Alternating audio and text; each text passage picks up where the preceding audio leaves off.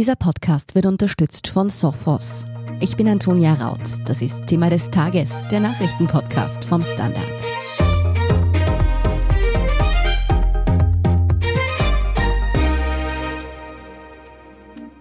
Wer hätte gedacht, dass diese Warnung einmal nötig wird? Bitte nehmen Sie das Pferdeentwurmungsmittel Ivermectin nicht zur Corona-Prävention ein.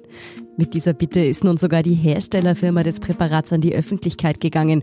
So groß ist das Problem mit der missbräuchlichen Einnahme des Medikaments mittlerweile. In Österreich wurde nun auch zum ersten Mal bekannt, dass eine Person wegen einer Überdosis davon im Krankenhaus auf der Intensivstation behandelt werden muss. Wie es dazu kommen konnte, wie verheerend die Ausmaße des Ivermectin-Missbrauchs noch werden könnten und ob FPÖ-Chef Herbert Kickel für seine Empfehlung für das Medikament noch rechtlich belangt werden könnte, darüber spreche ich ich heute mit meinen Kolleginnen aus dem Innenpolitikressort Lara Hagen und Gabriele Scherndl.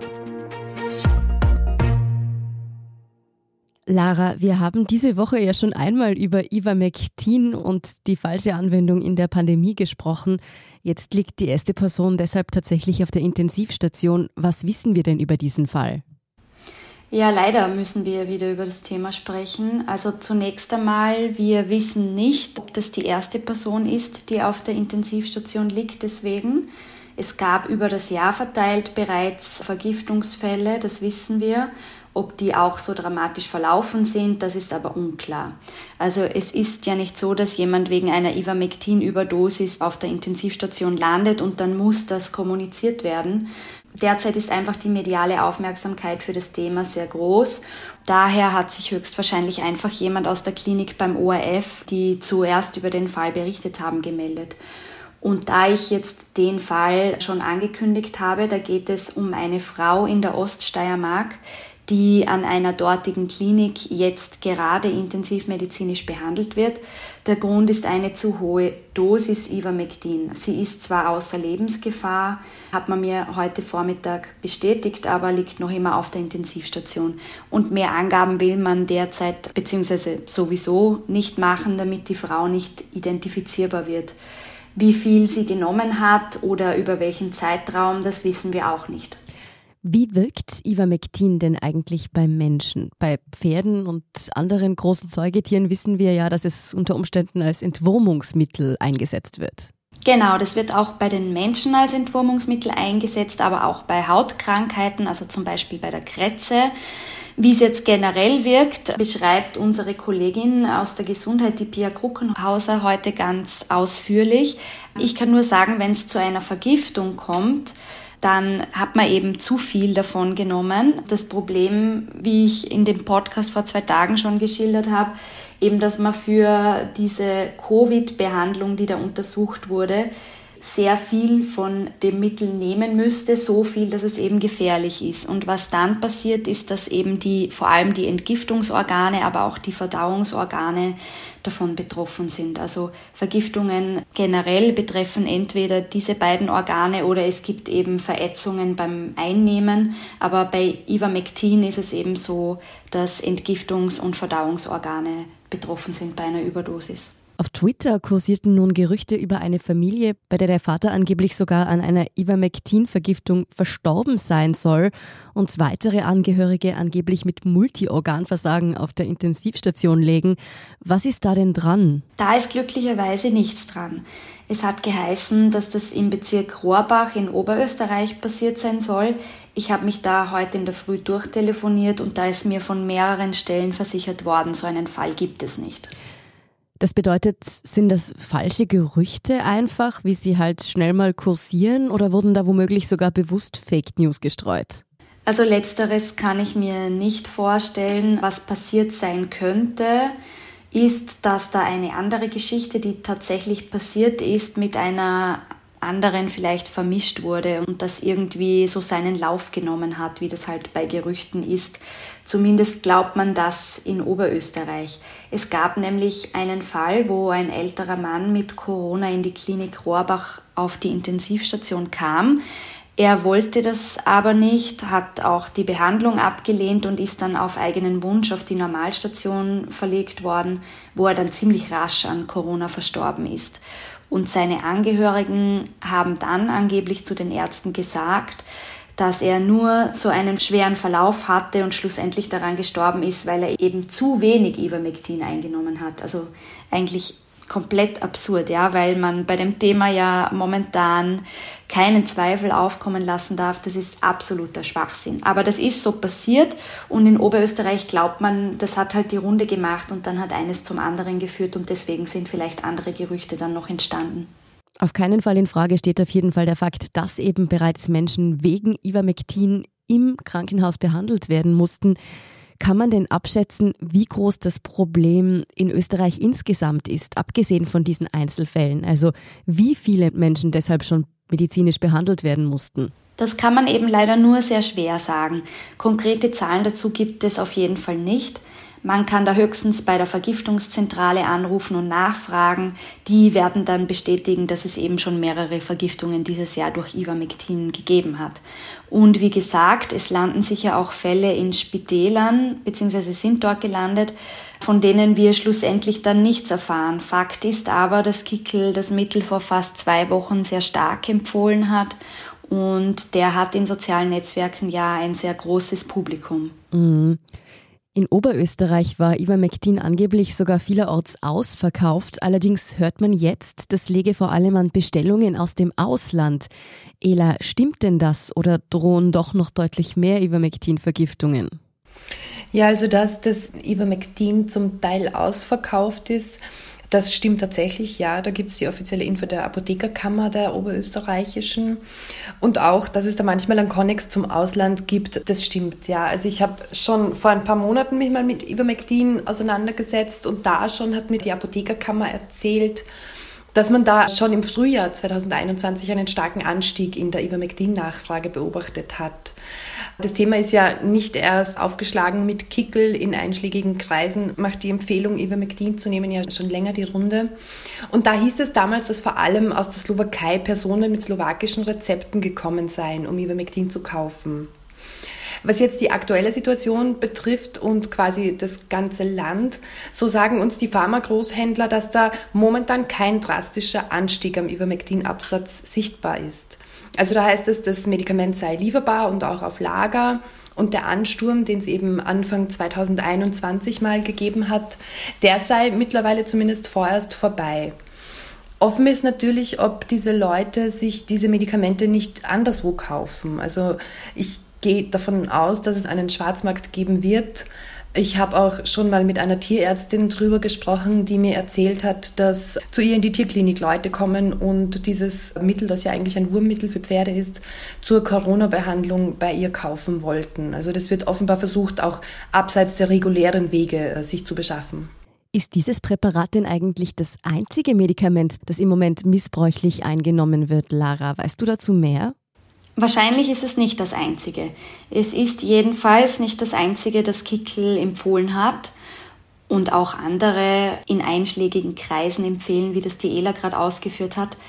Und es muss auch gar kein Medikament sein, um Schäden anzurichten. Es wurde nämlich unlängst auch ein Mann auf der Intensivstation behandelt, ebenfalls in der Steiermark, der eine Überdosis Vitamin D zu sich genommen hat. Das ist an sich relativ schwer, aber er hat anscheinend über mehrere Tage sehr hohe Mengen genommen und das hat dann zu einem Nierenversagen geführt. Jetzt gibt es ja grundsätzlich einmal nichts gegen Vitamin D einzuwenden. Gerade in der kalten Jahreszeit nehmen das viele zu sich, ich zum Beispiel momentan. Mhm. Aber die Dosis macht eben das Gift, wie man sagt. Und deswegen ist es wirklich unbedingt notwendig, dass man sich immer mit Ärzten abspricht und nicht blind irgendwelchen Empfehlungen folgt und dann einfach was im Internet bestellt weil anders als das Ivermectin ist Vitamin D beispielsweise ja relativ einfach zu bekommen. Ja, wie verheerend solche Vergiftungsfälle in der eh schon angespannten Lage im Gesundheitswesen sind und ob womöglich Herbert Kickl von der FPÖ für seine Empfehlungen noch rechtlich belangt werden könnte, darüber sprechen wir nach einer kurzen Pause. Oftmals werden Cyberangriffe heutzutage als sogenannte Blended Attacks durchgeführt, die maschinelle und menschliche Angriffstechniken kombinieren. In der Folge kommen verschiedenste und oftmals unter dem Radar laufende Einzelangriffe zum Einsatz. Threat Hunter enthüllen diese verborgenen Gegner, indem sie sich an verdächtigen Ereignissen, Anomalien und Aktivitätsmustern orientieren.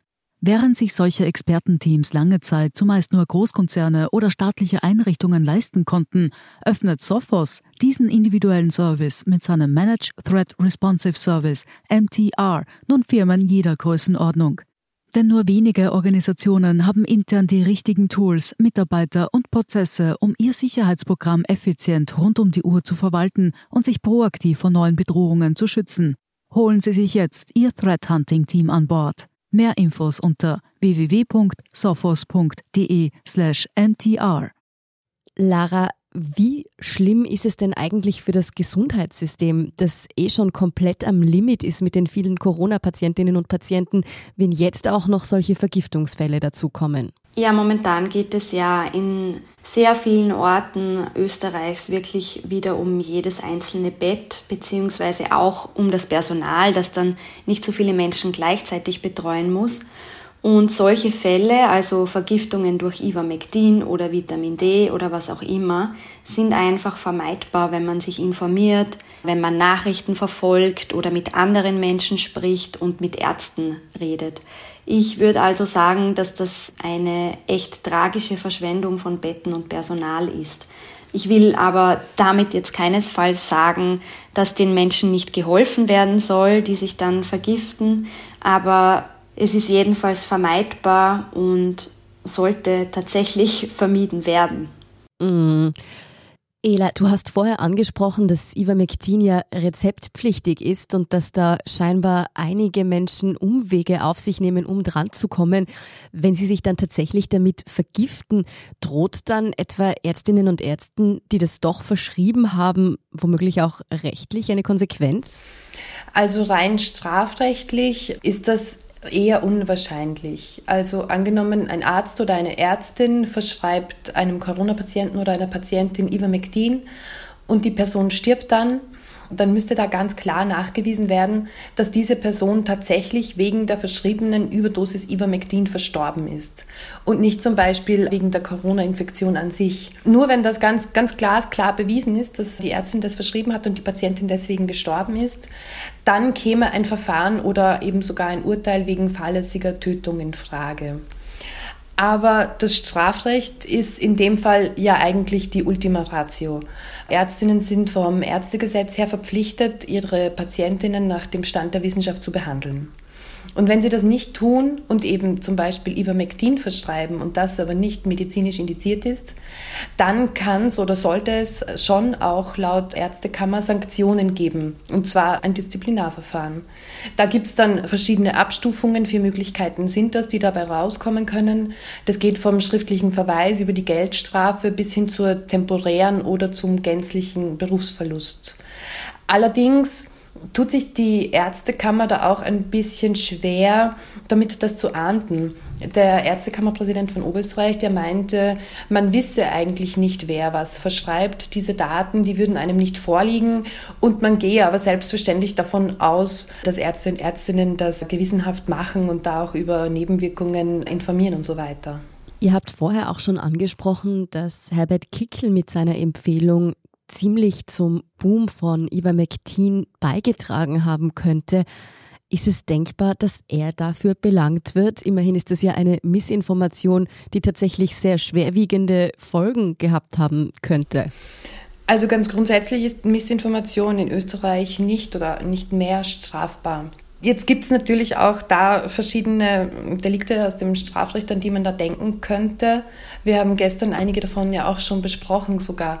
Und so wie gestern gibt es auch heute und auch hier im Falle Kickel einige Hürden, die wohl am Weg zu einem Prozess oder einem Urteil liegen würden.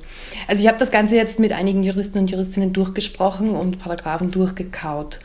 Da gibt es zum Beispiel den Kurpfuscher-Paragraphen. Da geht es darum, dass eben jemand ärztliche Handlungen anbietet und diese Person aber eigentlich kein Arzt oder keine Ärztin ist. Der wäre jetzt irgendwie naheliegend auf den ersten Blick, ist aber auf die Causa Kickel nicht anwendbar undankbar, weil er nämlich, oder soweit wir wissen, mit seinen zweifelhaften Tipps ja kein Geld verdient. Und um dieses Delikt zu erfüllen, da müsste er das schon gewerbsmäßig machen. Das tut er ja nicht. Und allein die Tatsache, dass die FPÖ als Partei Spenden annimmt, das reicht auch noch nicht aus, um das jetzt irgendwie als gewerbsmäßig zu bezeichnen. Andere strafrechtliche Delikte, wie zum Beispiel ein Körperverletzungsdelikt oder die Gefährdung von Menschen durch übertragbare Krankheiten, auch die greifen hier nicht, sagen uns Strafrechtsexperten und Expertinnen, weil die konkrete Handlung Kickels fehlt. Also auch wenn seine Aussagen vielleicht dazu führen, dass da Leuten geschadet wird, weil das Virus mehr grassiert und sich mehr verbreitet und Leute erkranken und auch in Spitäler kommen, so ist er nach diesen Paragraphen nicht belangbar, weil dafür die konkrete Handlung von Herbert Kickel für diese Verbreitung oder für diese Körperverletzung, die fehlt. So sieht das übrigens auch die Staatsanwaltschaft. Wir haben danach gefragt und da heißt es, es gingen gegen einen hochrangigen FPÖ-Politiker wegen derartiger Dinge schon mehrere Anzeigen ein. Man sah aber da keinen Anfangsverdacht und hat dementsprechend auch keine Ermittlungen eingeleitet. Mhm. Rechtliche Konsequenzen dürfte es also eher keine geben für die Ivermectin-Empfehlung von Herbert Kickel. Bleibt zu hoffen, dass er seine eigene Corona-Infektion jetzt nicht mit dem Präparat behandelt. Vielen Dank für diesen Überblick, Gabriele Schandl und Lara Hagen. Dankeschön. Danke dir. Wir sind gleich zurück.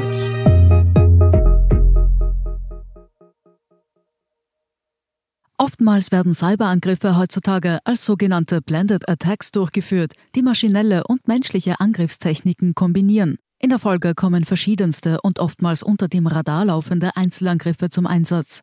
Threat Hunter enthüllen diese verborgenen Gegner, indem sie sich an verdächtigen Ereignissen, Anomalien und Aktivitätsmustern orientieren. Während sich solche Expertenteams lange Zeit zumeist nur Großkonzerne oder staatliche Einrichtungen leisten konnten, öffnet Sophos diesen individuellen Service mit seinem Managed Threat Responsive Service MTR nun Firmen jeder Größenordnung. Denn nur wenige Organisationen haben intern die richtigen Tools, Mitarbeiter und Prozesse, um ihr Sicherheitsprogramm effizient rund um die Uhr zu verwalten und sich proaktiv vor neuen Bedrohungen zu schützen. Holen Sie sich jetzt Ihr Threat Hunting Team an Bord. Mehr Infos unter www.sophos.de/mtr. Und hier ist, was Sie heute sonst noch wissen müssen. Erstens, in Oberösterreich und Salzburg soll ab Montag ein Lockdown für alle gelten. Das haben die Landeshauptmänner der beiden Länder Thomas Stelzer und Wilfried Haslauer, beide von der ÖVP, heute Donnerstag angekündigt. Sie greifen damit der morgigen Landeshauptleutekonferenz vor. Sollte dort kein bundesweiter Lockdown auch für Geimpfte verhängt werden, wollen die beiden in Österreich am stärksten betroffenen Länder diesen Weg dennoch allein gehen. Auch Wiens Bürgermeister hatte bereits erklärt, einen Lockdown für sein Bundesland in Erwägung zu ziehen. Dort treten ja bereits morgen strengere Maßnahmen in Kraft, etwa 2G plus in der Nachtgastronomie. Ausgehen darf dann nur noch, wer genesen, geimpft und negativ PCR getestet ist. Zweitens, wohl nur die wenigsten geimpft sein dürften bei einer Großdemonstration, die die FPÖ für Samstag angemeldet hat. Dort soll gegen die Corona-Maßnahmen der Regierung protestiert werden. Erwartet werden bis zu 10.000 Teilnehmende. Die Wiener Innenstadt wird ab Mittag für mehrere Stunden lahmgelegt. Mehr als 1.300 Polizisten und Polizistinnen sollen im Einsatz sein. Für die FPÖ ein Rückschlag ist die Tatsache, dass Parteichef Herbert Kickel den Demonstrationszug nicht anführen kann. Er wurde ja positiv auf das Coronavirus getestet und ist deshalb in Quarantäne. Und drittens, ein Ehepaar ist am Donnerstag in einem Missbrauchsprozess am Klagenfurter Landesgericht zu hohen Haftstrafen verurteilt worden. Der Ehemann bekam 15 Jahre Haft und eine Einweisung in eine Anstalt für geistig abnorme Rechtsbrecher. Die Frau wurde zu zwölf Jahren Haft verurteilt. Das Schöffengericht sah es als erwiesen an, dass die beiden die Tochter gemeinsam missbraucht und vergewaltigt haben. Das Urteil gegen die Frau ist rechtskräftig. Der Mann erbat drei Tage Bedenkzeit. Die Öffentlichkeit war von dem Prozess ausgeschlossen. Mehr dazu und alles weitere zum aktuellen Weltgeschehen finden Sie wie immer auf derstandard.at. Danke fürs Zuhören und auch all jenen, die uns auf Apple Podcasts oder Spotify folgen, uns eine nette Rezension geschrieben oder eine 5-Sterne-Bewertung gegeben haben. Und ein ganz besonders großes Dankeschön an dieser Stelle wieder an all jene, die unsere Arbeit mit einem Standard-Abo oder einem Premium-Abo über Apple Podcasts unterstützen. Das hilft uns wirklich sehr, also gerne auch Freundinnen und Freunden weiterempfehlen. Verbesserungsvorschläge und Themenideen schicken Sie uns am besten an podcast.derstandard.at. Ich bin Antonia Raut. Baba und bis zum nächsten Mal.